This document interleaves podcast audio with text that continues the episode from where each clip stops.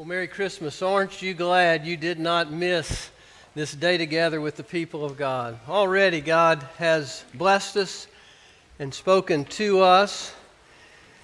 I won't sing the song on the first day of Christmas my true love gave to me, but I'll tell you the story of that song. The ancient Western church would begin Advent 4 Sundays before Christmas. We still do that as well.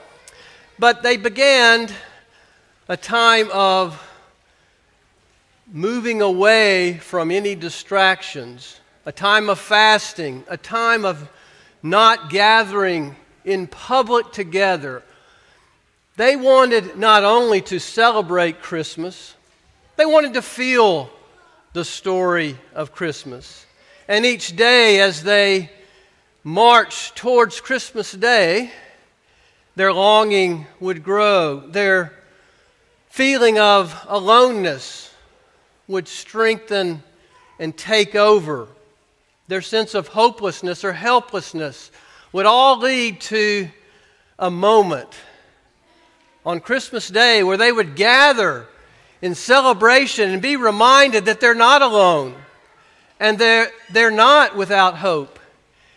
Not only do they have a family, they have a father. And that father is a father who's come to dwell with them. Then they would begin, for 12 days, they would give presents. That's where the 12 days of Christmas come from. You see, gifts grow out of the celebrated heart that celebrates the story. And it's not once upon a time, and it's not in a galaxy far, far away. We read there in Galatians 4, in the fullness of time, God sent forth His Son, born of a woman, born under the law, that we might receive the adoption as sons and daughters, that we might receive the Holy Spirit that cries out in our hearts and teaches us to say, Father, Abba, Father, and points us not to our emptiness, but to our fullness, that we are the heirs of God. That's the story. It's the story of a plot. It's a story that has characters, but it's a story about the author of the story. The author of the story is our Father. Andy Crouch, in his book Culture Making, talks about culture is what helps us make sense out of the world, and culture is what we make of the world. But he says in the book, you can't understand culture or your culture without a story, without a meta-story, without a story you can't make sense of your life, without a story you don't know what to make of your life. Well, the gospel is our story, and it's our story about God. Isn't it interesting that over 2/3 of the Bible is simply stories, hundreds of stories. 40% of the New Testament, 2/3 of the whole Bible are stories. Now, there's plenty of poetry and discourse, but the Bible is dominated by a narrative. And that narrative has cohesion and unity. It speaks of one message. Think of all the questions that we ask about this world. How did we arrive here? What went wrong with the world? What's wrong with me? Can the world be made right? Can I be made right? Is there any hope that would tell us that in the future things might be better? Those are questions that every heart wonders. You can't make sense out of the stories and questions that permeate our society without a meta-story. Now, there's four acts in that meta-story. Creation, God had a plan for us. The fall, we rejected God's plan. Redemption, God came for us. And then restoration. He will put everything back together again. The story of the gospel is the story of God who rescues sinners. Now, this text here tells us a lot about God. Don't you find it interesting that in the book of Galatians, many people believe that if they just could keep one more rule, or if they kept all the rules, their life could be put back together. And Paul writes the letter to remind them that Christianity is not about keeping rules. Christianity is a story about God's rescue, but it's primarily a story about God. And children, in your outline, I made a specific children's outline for you. I'm going to give you some fill-in-the-blanks here, children, so this would be the time to pull out your outline.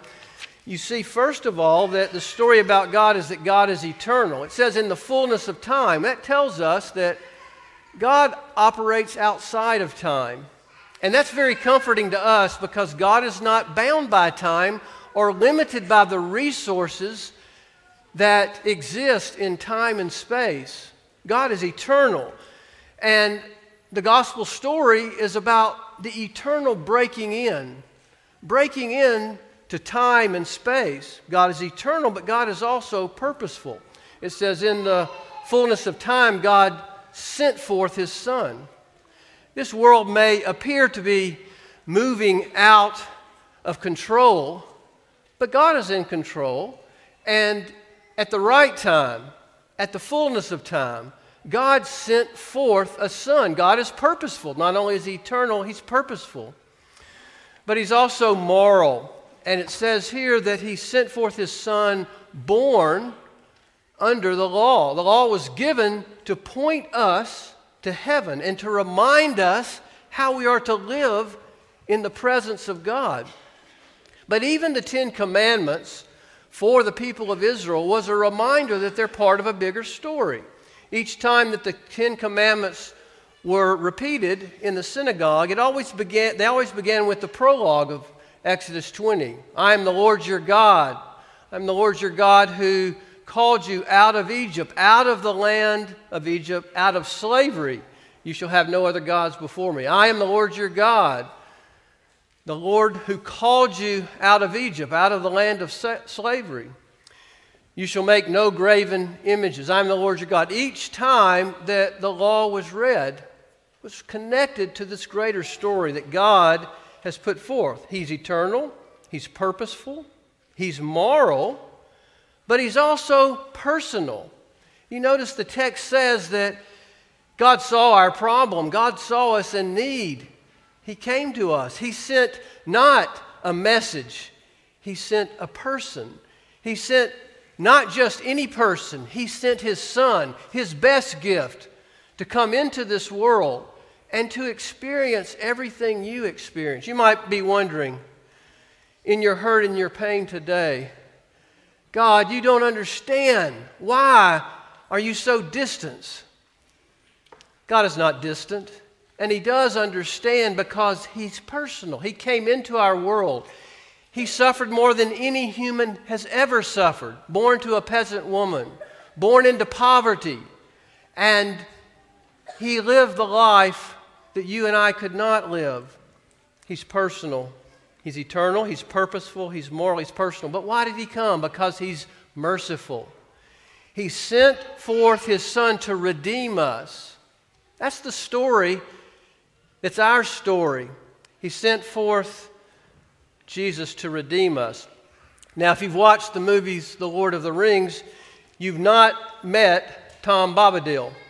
But if you've read the book by J.R. Tolkien, you know who Tom Bombadil is. The hobbits, on the way to destroy that evil ring, find shelter in the house of Tom Bombadil. He's a mysterious character, and they don't know anything about him. He doesn't tell them much about himself. But he does ask about that ring. He knows that Frodo has that ring. he asks for the ring, and he puts it on his finger, and Frodo is surprised that he doesn't disappear. And then Frodo gets the ring back, wondering if maybe the ring is not working. He puts it on his own finger, and when Frodo disappears, Tom Bombadil is there in the shadows. And he kept asking him the question, "Who are you? Who are you?" He never reveals who he is. In fact, Tolkien never revealed the story of Tom Bombadil. He left it as a mystery.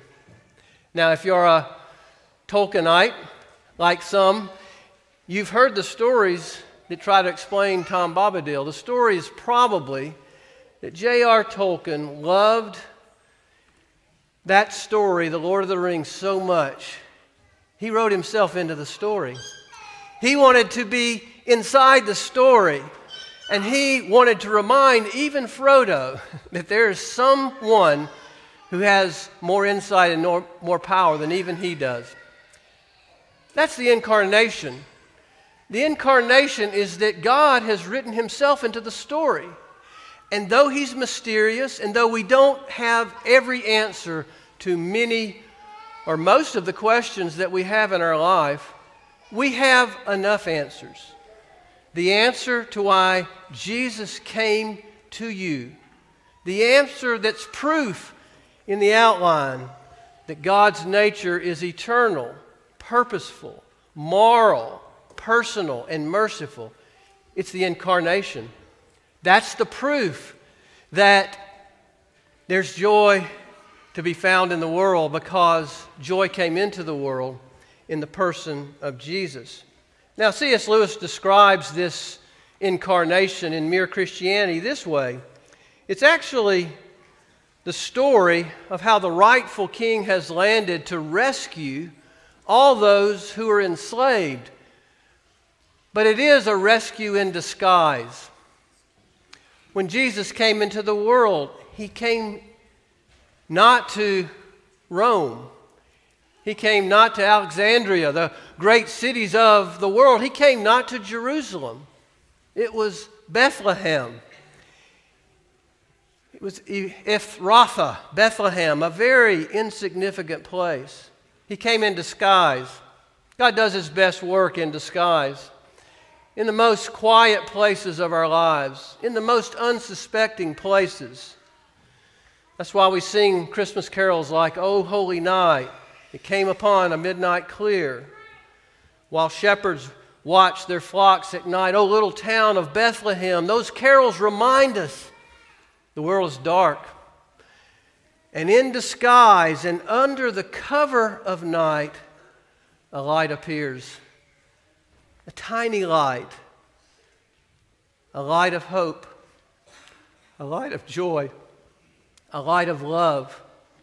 A Savior is born.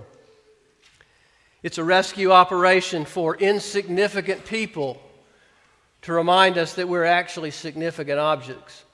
That phrase, significant objects, is the title of a book Joshua Glenn and Rob Walker in 2009 created an experiment. They bought hundreds of items off of eBay for less than $1.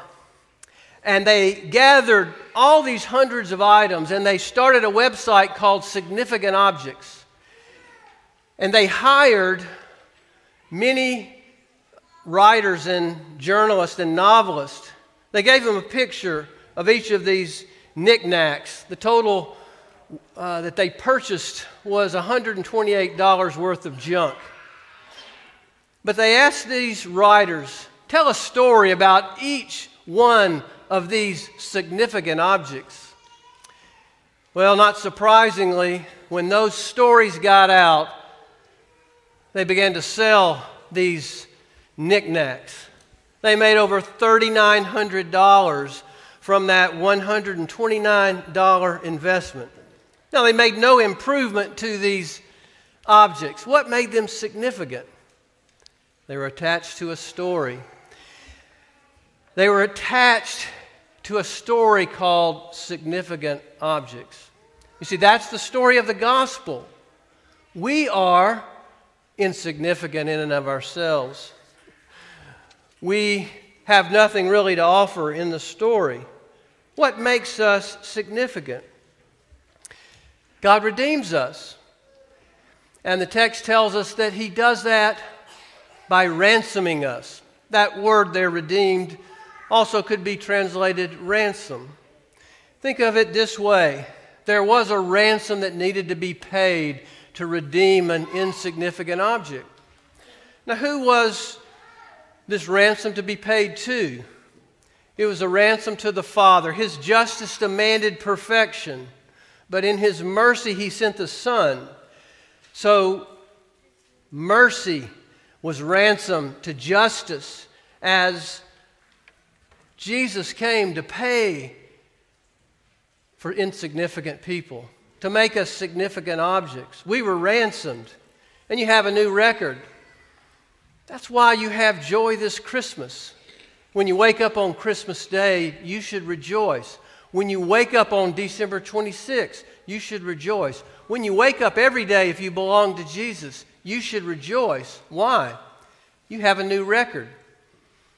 It's as if tomorrow, if you were praying and you told the Lord to forgive you of your sin yesterday, in one realm or reality, it's as if the Father would say, "What sin? I don't see any sin on your record." Now, it is good and right for us to confess our sins, for us to agree with God, but I want you to know you have a new record. You've been ransomed. You are a significant other. But also, you've been renewed. It says that the Holy Spirit has been sent into your heart. This means that your desire has changed. This is indication if you really are a Christian. I'll give you what Paul gives here is an indication if you really belong to him. You find that you no longer run and hide from God. You run to him and you hide in his mercy. It's not that you cease from sinning, but the indication that the Holy Spirit is in your heart is the Holy Spirit will constantly remind you, you've been adopted. You belong to God. He is your Father. You no longer need to hide from him. You no longer need to run from him. You run and hide in his mercy. He renews us. But also he restores us. It says that he'll make us heirs, heirs to God. This is speaking of the final chapter. If you read the book of Revelation, it talks about this scroll, which is the final chapter that's going to be unrolled. And John weeps because he says no one is worthy to unroll that scroll. And then this one Son of Man, this lion from the tribe of Judah that is a lamb, will come and he will unroll the scroll. He will wipe every tear from our eyes.